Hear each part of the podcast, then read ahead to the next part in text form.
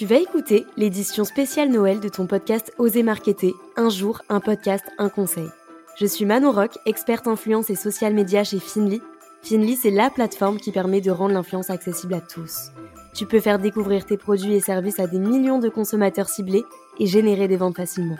J'espère que ce podcast te plaira. Si c'est le cas, n'hésite pas à t'abonner.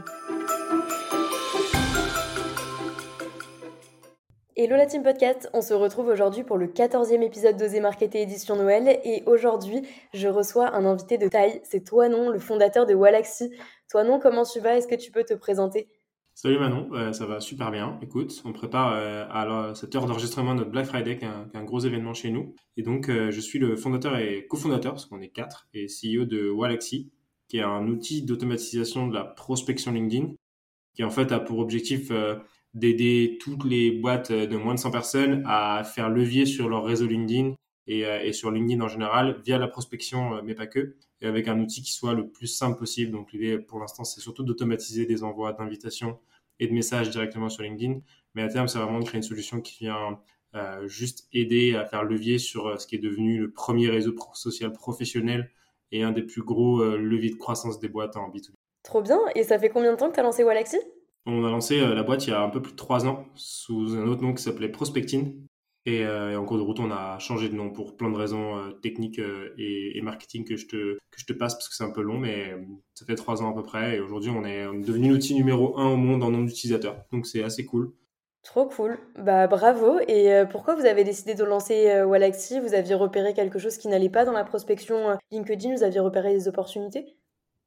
En fait, nous, on résout notre propre problème initial. C'est-à-dire qu'on avait une boîte qui avait rien à voir. On était dans le camping, qu'on faisait une app pour les, pour les campings, pour les gérants de camping. Et dans cette histoire entrepreneuriale, on a un peu fait toutes les erreurs que tu peux faire quand tu lances ta boîte et que tu es étudiant. Et dans ces erreurs-là, on s'est dit, si on n'arrive pas à avoir plus de clients, c'est qu'on n'est pas bon en acquisition, donc on va aller prospecter des campings, des hôtels sur LinkedIn. On l'a fait d'abord à la main, on était plutôt euh, une équipe techos, donc on s'est dit, euh, euh, allons, on va automatiser parce que ça prend du temps et que quand tu es en train de gérer et ton marketing, et ton produit, et ta tech, et tes finances, et tout ce que tu as euh, quand tu lances ta boîte avec tes deux ou trois fondateurs. Euh, et donc, on a fait notre propre outil en interne qui nous permettait de faire notre prospection sur LinkedIn. Et en discutant avec d'autres entrepreneurs et d'autres boîtes, il y a pas mal de gens en startup qui nous dit, mais les gars, est-ce qu'on peut acheter votre outil Est-ce qu'il y a moyen que vous nous fassiez une licence et tout? Et donc, on s'est dit, ah, en fait, il y a une opportunité d'en faire un business peut-être. À ce moment-là, le premier business, il fonctionnait pas du tout, il n'était pas du tout en train de décoller. Donc on a lancé ça en bêta, on a eu l'attraction, on a pivoté vers prospecting à 100% et c'est devenu euh, notre principale euh, activité. Trop cool.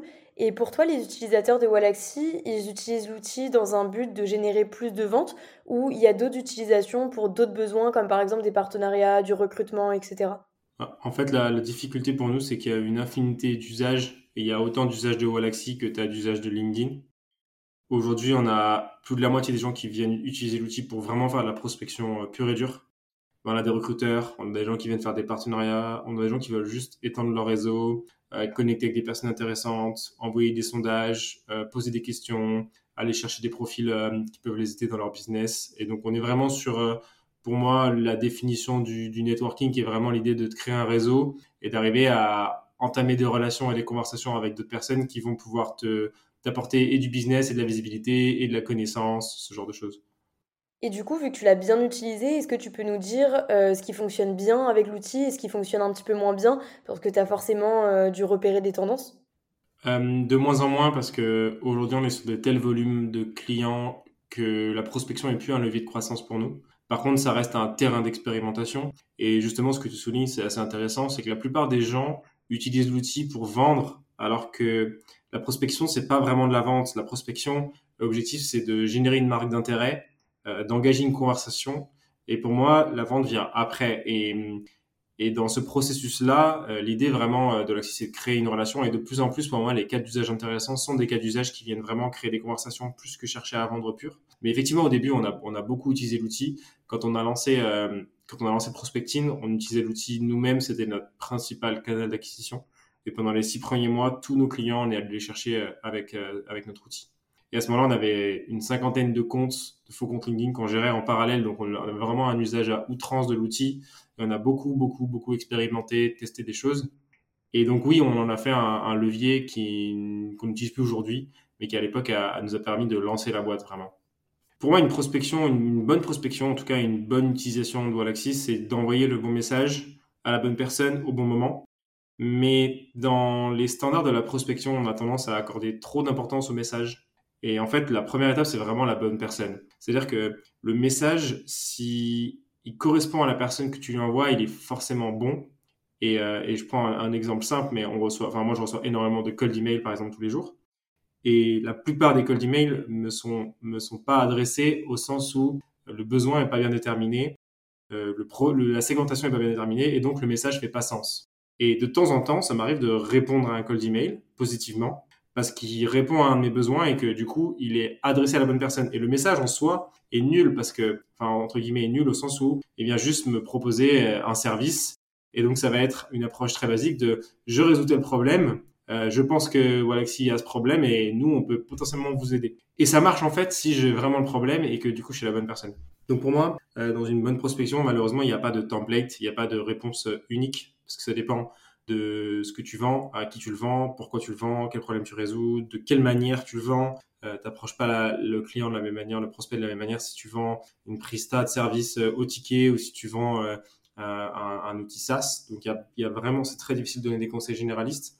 Mais pour moi, la première étape, c'est vraiment d'aller faire une bonne segmentation, donc d'aller chercher les bonnes personnes. Ça demande un travail en amont de conceptualiser qui est la bonne personne, Ensuite, ça demande de la trouver sur LinkedIn, ce qui n'est pas une mince affaire, parce que LinkedIn euh, a malheureusement, dans les cinq dernières années, pas mis à jour euh, son outil de recherche. Donc aujourd'hui, on est sur un truc assez obsolète. C'est potentiellement, selon le cas d'usage, assez difficile d'aller chercher la bonne personne.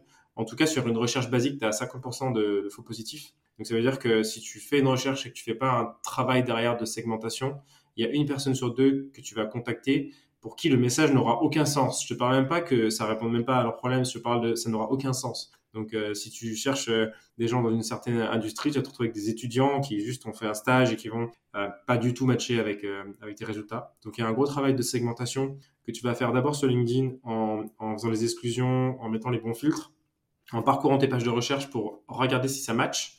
Euh, évidemment, le Sales Navigator est une option très intéressante puisque tu vas avoir significativement plus de filtres. Pour moi, c'est un indispensable si tu veux avoir une prospection de qualité. Si vraiment tu es dans une approche de vente, euh, tu peux pas t'en passer en fait. Sinon, tu, vas faire. Enfin, ça dépend vraiment du use case, mais dans la majeure partie des cas d'usage, euh, il faut être prêt à, mettre le prix dans le Sales Navigator. Et ensuite, une fois que tu as ta liste dans Sales Navigator, tu as un travail de retri à faire qui va être plus ou moins manuel selon l'outil que tu utilises. Euh, et qui va viser à nettoyer ta liste, à dire, OK, est-ce que cette personne elle match avec, euh, avec mes résultats ou pas? Soit via l'utilisation des filtres euh, un peu plus approfondis qui peut te proposer un outil d'automatisation, soit en parcourant la liste à la main. Et en gros, entre tes résultats initiaux LinkedIn et ta liste finale, tu perds trois quarts des prospects. c'est quelque chose qu'il faut accepter. Et une fois que tu as accepté ça et que tu as cette liste qui semble assez qualifiée, le message est quelque chose qui est un pas secondaire, mais tu as déjà fait la majeure partie du travail. Et ensuite, euh, dans les bonnes pratiques qu'on a dans les messages, ben, moi j'aime bien dire si tu dis plus, plus de trois fois je dans ton message, euh, il y a un problème. Tu es en train de contacter quelqu'un que tu connais pas, qui a jamais entendu parler de toi et tu lui parles de toi. En fait, euh, j'aime bien comparer la vente à, une approche de drague, mais tu vas pas voir quelqu'un, si tu veux le séduire, en parlant juste de toi. Tu vas t'intéresser à la personne. Et on est exactement dans la même logique d'ouvrir une conversation. Donc d'aller engager une conversation avec quelqu'un. Et pour ça, l'humain est égocentrique et aime bien qu'on parle de lui, donc il faut parler de lui. Donc il y a vraiment une idée que ton message de vente, il cherche pas à vendre, il cherche à engager cette conversation. Donc euh, là, tu as plein d'écoles, tu as ceux qui vont faire des approches très directes, qui vont se dire, OK, je lui parle du problème que je résous, je lui explique un peu ce que je fais et, et ça marche ou pas. Qui est une approche qui peut être efficace, mais qui est contestable. Ensuite, tu as les approches un peu plus euh, soft, où tu vas vraiment poser une question. Donc, t'intéresser sur la problématique, essayer de la comprendre. Euh, si c'est pas sincère, en général, ça marche pas très bien. Donc, il faut vraiment être dans une logique de comprendre la problématique de la personne et d'être dans une logique du coup de je viens résoudre son problème. S'il n'a pas de problème, ça sert à rien que je, tente absolument de vendre quelque chose. Et ensuite, à toutes les toutes les techniques autour qui vont être de partager un contenu, euh, de, de mener une enquête entre guillemets, c'est-à-dire euh, pour donner des exemples plus concrets. Euh, un, exemple assez euh, euh, concret que, que j'ai pu utiliser, c'est tu veux aller chercher, on avait besoin de recruter un, un, manager. Jamais on a recruté de manager jusque-là dans l'équipe. Donc on se dit, ok, bah, je vais aller contacter tous les CEO de boîtes de plus de 200 personnes en France. Je vais leur demander comment ils recrutent leur manager et quels sont les critères que je dois prendre en compte. Et, et je vais discuter avec ces gens-là. Et en fait, en, en discutant avec eux, potentiellement, il y a une externalité positive qui est une vente ou il y a une externalité positive qui est d'avoir un contact très intéressant dans mon réseau. Mais mon approche initiale, elle est sincère, c'est de me dire, OK, j'ai besoin que cette personne me partage euh, sa connaissance. Et de manière assez contre-intuitive, l'humain préfère aider que qu'on lui demande d'acheter un truc, en fait. Et donc, euh, cette approche j'ai besoin de ton aide, c'est hyper valorisant pour la personne que tu contactes. Ça veut dire que d'un seul coup, elle peut t'aider, ça, la, ça, ça la met en valeur, elle a, elle a une, base de connaissances, quelque chose à t'apporter. Et en général, les gens sont assez pay forward et, ils le, ils, le, font, ils sont prêts à prendre un call avec toi, à t'expliquer, ils prennent du temps pour te répondre. Et là, ça y est, t'as engagé la conversation que tu voulais. Ouais, c'est super intéressant. Et tu parlais surtout de contacter des inconnus. Euh, mais moi, je trouve que c'est pas mal aussi de contacter des personnes qui sont déjà dans notre réseau. Parce que parfois, on a un réseau bah, plus ou moins large, mais on n'entretient pas vraiment ce réseau. Et en fait, on ne crée pas vraiment de, relations avec ces personnes. Alors que je trouve que c'est vraiment le plus important, créer des relations. Donc euh, moi, ce que je fais souvent, c'est que je crée des listes Walaxy à la suite d'un événement, euh, par exemple un webinar, où j'ajoute tous les participants. Euh, je peux faire aussi des listes avec les personnes qui like et commentent mes publications et je les mets aussi de temps en temps euh, bah, du coup dans, dans mes workflows euh, Walaxy et comme ça j'engage une conversation avec eux et euh, je trouve ça intéressant de pouvoir pousser le truc un peu plus loin tu vois de juste s'abonner ou vendre un produit et euh, en fait bah, créer une vraie relation avec ta communauté. Totalement, totalement. Et c'est pour ça que hum, dans ce que je te disais au début, effectivement, jusque-là, on vend Walaxy comme un outil de prospection. Et de plus en plus, on est en train de s'intéresser à un outil d'entretien de, de, ton réseau, c'est pas pas un mot très beau. Il y a encore un travail sur le sur le marketing là-dessus. En gros, l'idée c'est vraiment de dire tu fais le levier sur euh, LinkedIn, que ce soit en allant chercher des nouveaux clients, mais aussi en allant euh, nourrir ton réseau existant, donc via du contenu, via des relations, et en allant euh, chercher des gens que tu as sur d'autres canaux, donc par exemple les participants d'un webinaire, en allant les rechercher sur LinkedIn puisqu'ils y sont, et tu vas aller maintenir cette relation dans le temps que tu n'auras pas forcément euh, via l'emailing. Et particulièrement si en plus tu crées du contenu sur LinkedIn, tu vas nourrir cette audience et créer cette relation euh, petit à petit avec un pool de gens qui peuvent être des, partenaires, des clients, des ambassadeurs pour, ton produit, pour ton service, euh, des gens que tu peux, tu peux contacter dans ton réseau. Et là, tu vois, on vient de sortir l'inbox, donc on vient de sortir une version améliorée de la messagerie, qui est une nouvelle fonctionnalité et qui a vraiment pour objectif de te permettre de, de transformer ton réseau LinkedIn en CRM quelque part, c'est-à-dire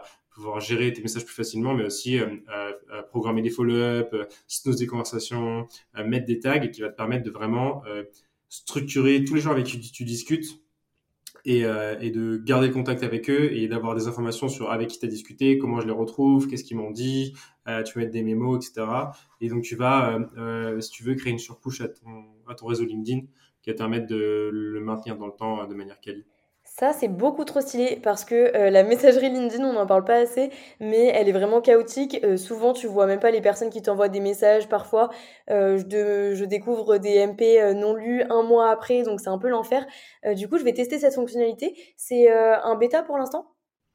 On a terminé la bêta là, mais tu as un free trial de 7 jours dessus, donc, voilà, tu peux la tester. Top. Et je rebondis aussi sur ce que tu disais, on parlait de création de contenu LinkedIn, etc. Euh, Est-ce que selon toi, une automatisation LinkedIn, une prospection LinkedIn, ça marche mieux quand tu le couples à une stratégie de contenu? Donc c'est-à-dire tu postes euh, assez régulièrement euh, plutôt que si tu as un compte bot par exemple et que tu fais que de la prospection sur ce compte bot, que tu vas pas publier, que tu vas pas entretenir une relation avec ta communauté. Est-ce que tu penses qu'il y a une différence au niveau des résultats? C'est une certitude. En fait, euh, quand tu contactes les gens sur LinkedIn, tu les contactes à froid, souvent ils ne te connaissent pas. Et donc, euh, naturellement, en fait, toute personne qui se fait prospecter, elle a une réaction assez... Euh, quand on nous appelle au téléphone, quand on sonne chez nous, dans tous les cas, quand on est prospecté, on a en général une réaction assez froide et de méfiance. Et en fait, le contenu LinkedIn va te permettre de nourrir les gens que tu as contactés, c'est-à-dire que tu as beaucoup de gens qui vont accepter ton invitation sur LinkedIn, qui vont rentrer dans ton réseau et potentiellement, si tu as fait quelques échanges de messages, l'algorithme va beaucoup plus facilement leur pousser ton contenu. Et moi, ça m'est arrivé très souvent de contacter des gens, non, je suis pas intéressé par votre offre, ok. Et quelques semaines plus tard, par des contenus qu'ils ont vus, euh, d'un seul coup, ils, viennent, ils reviennent te poser une question dessus, en fait. Et donc ça, ça marche, euh, ça marche assez bien et c'est vraiment très complémentaire. Et ça va rendre, le contenu va rendre ta prospection très, enfin, beaucoup plus puissante. Et la prospection va donner un effet de levier sur ton contenu si tu, si tu cibles les bonnes personnes. Et donc, c'est un, une cercle, un cercle euh, vertueux qui vraiment euh, fait le levier sur ton, sur ton réseau LinkedIn. Hyper intéressant. Moi, je me suis fait ban de LinkedIn il y a quelques jours et c'était quand j'avais commencé une automatisation euh, Walaxy. Et euh, là, c'était une automatisation qui était un petit peu plus cash. Euh, en gros, je demandais aux gens s'ils avaient déjà testé une plateforme d'influence. Donc, on était vraiment sur de la prospection, ce, ce, que j'ai pas l'habitude de faire. Et du coup, je me suis fait ban au bout de 48 heures, mais le message avait super bien marché. J'avais eu plein de réponses. Est-ce que tu penses que le contenu du message a un lien et comment éviter de se faire ban? En fait, euh, le LinkedIn, donc aujourd'hui, comment il gère ses, ses, ses. Donc évidemment, LinkedIn est, est assez euh, frileux, en tout cas de manière officielle, à l'utilisation des outils d'automatisation. De manière officieuse, c'est un peu différent parce qu'aujourd'hui, euh, nous, nos clients génèrent plus de revenus à LinkedIn via le Sales Navigator que à nous. Donc, il y a on génère des ventes en direct à LinkedIn sur le Sales Navigator. Donc, on sait que officiellement, ils peuvent pas dire qu'ils sont pour. Officieusement, on sait qu'ils ont un certain intérêt à, avoir une base d'utilisateurs qui utilisent des outils d'automatisation. Donc leur objectif à eux, c'est de réduire euh, globalement les, les, aspects indésirables de l'automatisation sur le réseau. Et pour ça, ils ont euh, simplement une IA qui regarde des patterns, donc des, des choses récurrentes sur, euh, sur ton compte et des choses qui lui mettent des signaux d'alerte. ça peut être les volumes d'actions de, de, que tu envoies. Aujourd'hui, les quotas Galaxy te permettent de rester 99% de temps en dessous, mais tu as toujours une part de selon ce que tu fais à côté et euh, d'autres indicateurs qui peuvent être est-ce que tu es passé de 0 à 100 invitations par jour? Euh, Est-ce qu'il y a des gens qui ont reporté ton contenu comme spam, qui vont te mettre euh, dans l'alerte? Est-ce que tu as un comportement normal à côté? Ce genre de choses. Est-ce que tu as utilisé plusieurs outils d'automatisation? Et tout ça va, va se mettre dans une balance et tu as une IA qui va, qui va donner une probabilité que tu sois en train d'utiliser un outil ou non. Et si elle considère que oui, elle va te mettre un premier avertissement tu vas mettre un deuxième avertissement, si tu un troisième avertissement, et à l'issue du troisième avertissement, tu vas prendre un, un ban. Aujourd'hui, ça représente euh, en gros euh, 1%, de utilisateurs euh, qui sont affectés par ça en moyenne, tu vois. Et c'est un sujet assez, assez critique pour nous parce que ça, ça littéralement défini la survie de notre boîte. Donc on taffe en permanence sur essayer de rester le plus possible sur les radars. Mais quand tu utilises un outil, tu as toujours un risque. Aujourd'hui, tu, aujourd'hui, personne ne peut le dire. Si tu veux, LinkedIn, ils s'amuseront pas à le dire. À ma connaissance, non. C'est pas un pattern qui rentre en compte. En tout cas, dans les, dans les articles qui sont partagés par l'équipe d'ingénieurs LinkedIn qui publie de temps en temps ce sujet, ils n'ont pas partagé une information qui touche à ça. Et aujourd'hui, ils sont plus dans l'analyse des requêtes que tu fais, des volumes que tu fais, et est-ce qu'ils retrouvent des patterns qui sont anormaux, euh, qui vont être pondérés par le, par le, nombre d'invitations qui vont être acceptées ou pas, le nombre de gens qui vont te répondre ou pas, le nombre de gens qui vont te signaler en spam ou pas. donc, c'est très difficile de déterminer exactement comment ça marche, parce que par définition, c'est une IA, et donc elle, elle, elle choisit un peu ses propres euh, biais statistiques et elle évolue euh, au fil du temps. Donc c'est très difficile de déterminer exactement quels sont les patterns qui vont revenir. Ok, c'est intéressant. Et euh, je sais que sur Walaxy, tu peux faire des scénarios aussi. Euh, c'est-à-dire, par exemple, dans un premier temps, aller t'abonner à une personne, dans un deuxième temps, regarder son profil, euh, puis après, lui envoyer un message X jours après, et si elle n'a pas répondu, lui envoyer une réponse, une relance, pardon. Qu'est-ce que tu conseilles, toi, comme scénario? Est-ce qu'il y a un nombre limite de messages à envoyer? Est-ce qu'il faut d'abord regarder le profil, puis après s'abonner? C'est quoi, en fait, le, le scénario idéal? Déjà, donc le, moi, je suis grand partisan du raser de cam, qui est un principe qui dit que les solutions les plus simples sont souvent celles qui marchent le mieux. Aujourd'hui, la campagne qui marche le mieux pour moi, le, le, la campagne à suivre, c'est une invitation de message. Visiter et suivre un profil avant n'a aucun impact euh, sur ton taux de réponse ton taux de, ou ton taux de transformation en général. Donc, euh, c'est pas spécialement utile. Ça n'a pas d'impact négatif non plus. Et euh, 99% des réponses sont obtenues dans les trois premiers messages. Donc en gros, les messages au-delà, c'est vraiment euh, du spam et tu peux imaginer que les réponses, c'est des réponses majoritairement négatives. Donc aujourd'hui, une invitation, si elle contient une note plus deux messages, c'est la version la plus efficace que tu auras euh, en outil d'automatisation. Par contre, c'est vraiment essentiel d'avoir au moins un follow-up, c'est-à-dire une invitation plus un message, puisque le chemin LinkedIn est pas très bien fait pour répondre aux invitations. Et donc, il y a beaucoup de gens qui vont accepter ton invitation et qui vont pas répondre euh, même s'il voulait répondre, parce que le chemin, l'expérience utilisateur du, je reçois une invitation, je l'accepte, je réponds, est pas hyper évidente. Et donc, euh, tu as un vrai euh, gain au premier follow-up qui va générer beaucoup plus de réponses que la note d'invitation. Ouais, hyper intéressant. Et je trouve aussi que bah, plus tu vas faire de messages, plus ça a l'air d'être une automatisation et moins les gens ont envie de répondre. Et donc là, tu as donné pas mal de conseils. Est-ce que, à contrario, tu aurais des recommandations sur ce qu'il ne faut pas faire ou des choses que tu as déjà expérimentées et qui n'ont pas fonctionné dans la prospection LinkedIn? Ouais, les messages longs. Donc ça revient à la logique de s'intéresser à la personne. en gros, aujourd'hui, un message un message de plus de 1000 caractères génère deux fois moins de réponses qu'un message de moins de 300 caractères. 300 caractères, c'est une note, donc c'est assez intéressant de garder ce pattern en tête, de se dire, en fait, euh, une note d'invitation, si tu as besoin de plus que la note d'invitation pour écrire ton message, c'est que tu racontes trop de choses. Et donc, il faut euh, aller à l'essentiel. Comme j'ai dit, une bonne segmentation, c'est important. Euh, surtout pas prendre sa recherche LinkedIn basique, taper marketing, prendre tout le monde dedans et leur envoyer un message. Il y a un vrai travail de segmentation à faire si on est dans une logique de créer une conversation. Il y a toujours le sujet de ce que je mets une note d'invitation ou pas dans ma campagne quand tu mets une note, tu as des taux d'acceptation qui sont un peu plus bas en général, parce que les gens bah, ciblent pas les bonnes personnes, donc les notes sont pas pertinentes. Mais rien ne dit que tu as un meilleur, meilleur taux de conversion finale. Donc ça dépend de ton objectif. Euh, moi, en général, ça dépend de mon objectif. Si, si je sais que la note, euh, elle parle à la personne, je vais utiliser une note parce que ça va faire levier pour qu'elle m'accepte et qu'on engage la discussion. Si je suis plutôt euh, dans une approche où je veux générer plus d'acceptation, je vais pas mettre de notes. Donc ça va vraiment dépendre aussi de comment tu as ton profil, qui est un autre sujet. Ton profil doit être optimisé pour ton objectif. En gros, c'est ta page de vente personnelle. Donc, tu as une grosse partie des gens que tu vas contacter qui vont aller regarder ta page LinkedIn. Et donc, tu as besoin qu'elle soit optimisée pour le cas euh, que, que tu as. Et tu construis pas la même page LinkedIn si tu es en train de recruter, de vendre ou d'être recruté. Donc, c'est assez important de construire une page LinkedIn qui vraiment se rapproche à une page de vente. Hein. On, applique les mêmes principes euh, de design, d'appel à l'action, de structure on a pas mal de contenu sur notre blog euh, à ce sujet pour arriver à ce que la personne qui, que tu as contactée, qui vient visiter ton profil, en naviguant sur ton profil, elle comprend ce que tu fais, ce que tu lui veux, euh, la proposition de valeur, et du coup qu'elle a un appel à l'action aussi pour aller à l'étape suivante si jamais ça l'intéresse. Ouais, de toute façon, c'est comme quand on fait de l'ADS, il n'y a pas uniquement la publicité euh, en elle-même qui convertit, il y a toutes les landing pages derrière, etc. Si le parcours utilisateur du site il n'est pas optimisé, forcément la conversion elle va pas suivre. Donc je suis assez d'accord pour dire euh, que c'est la même chose sur LinkedIn. Et pour continuer à parler du message, euh, est-ce qu'il faut mettre des liens euh, dans le message? Est-ce qu'il faut mettre des smileys, des gifs? Enfin, est-ce que tu as d'autres conseils à donner ou à ne pas donner? En fait, c'est à chacun d'être qui il est dans sa prospection.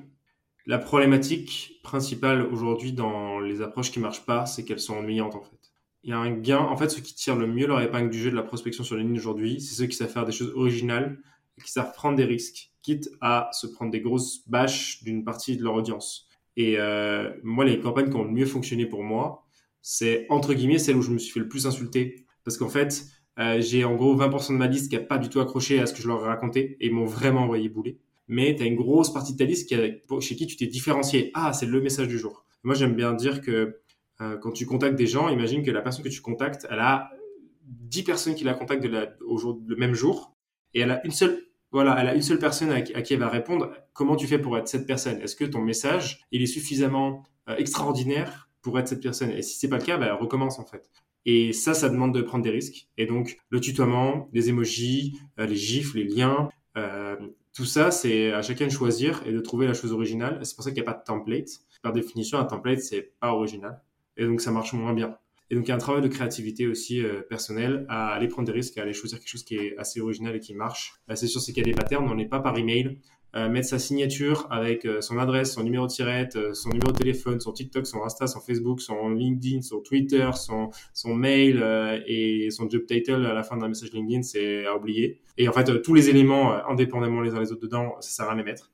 on, est, on est sur un chat et donc il faut se mettre aussi dans cette expérience qui est celle du réseau social et qui implique d'être moins chiant et moins formel qu'un email. Ouais, et puis je pense qu'un message doit avoir un sujet. Euh, on ne doit pas parler de trop de trucs différents, sinon on va perdre forcément le lecteur. Il euh, faut qu'en quelques lignes, il puisse savoir euh, ce qu'on lui propose et surtout pas trop s'étaler, pas trop raconter sa vie, comme tu le disais. il en a un petit peu rien à faire de qui on est, il veut savoir qu'est-ce qu'on peut lui apporter, surtout. Donc je suis assez d'accord avec toi. En tout cas, merci d'avoir répondu à toutes mes questions. Je ne sais pas si tu as d'autres conseils à donner ou si tu voulais rajouter quelque chose. Ouais, c'est ce que tu viens de dire en fait. La morale finale, c'est que la personne que tu contactes, elle a 7 secondes à t'accorder. Et donc, tu as 7 secondes pour lui donner envie de passer à l'étape suivante. Et si tu commences par Salut, je m'appelle Quentin, je suis de Montargis, je travaille pour ça et je vends ça, ça y est, tu as déjà perdu tes 7 secondes et la personne est passée à l'étape suivante. Ok, bah trop bien pour ce mot de la fin. J'espère que tu pourras revenir dans un nouvel épisode euh, pour parler aussi un petit peu de toi, euh, pourquoi tu as voulu faire de l'entrepreneuriat, les méthodes de management que tu as mis en place, parce que je vois que tu en parles beaucoup sur LinkedIn. Donc au plaisir d'en reparler si ça te chauffe. Euh, en tout cas, je vais mettre ton LinkedIn et le lien de Walaxy dans la description du podcast pour ceux que ça intéresse. Avec grand plaisir. Merci pour l'invite. Et sinon, on se retrouve demain pour le 15e épisode d'Oser Marketer édition Noël et on va parler de la légitimité. Merci d'avoir écouté l'édition spéciale Noël de ton podcast Oser Marketer. Si l'épisode t'a plu, n'hésite pas à laisser un avis et partage-le autour de toi. Pour tester la plateforme d'influence Finly gratuitement, rends-toi dans la description de l'épisode ou sur le site www.finly.co. Je te dis à demain pour un nouvel épisode et n'oublie pas de t'abonner à la chaîne.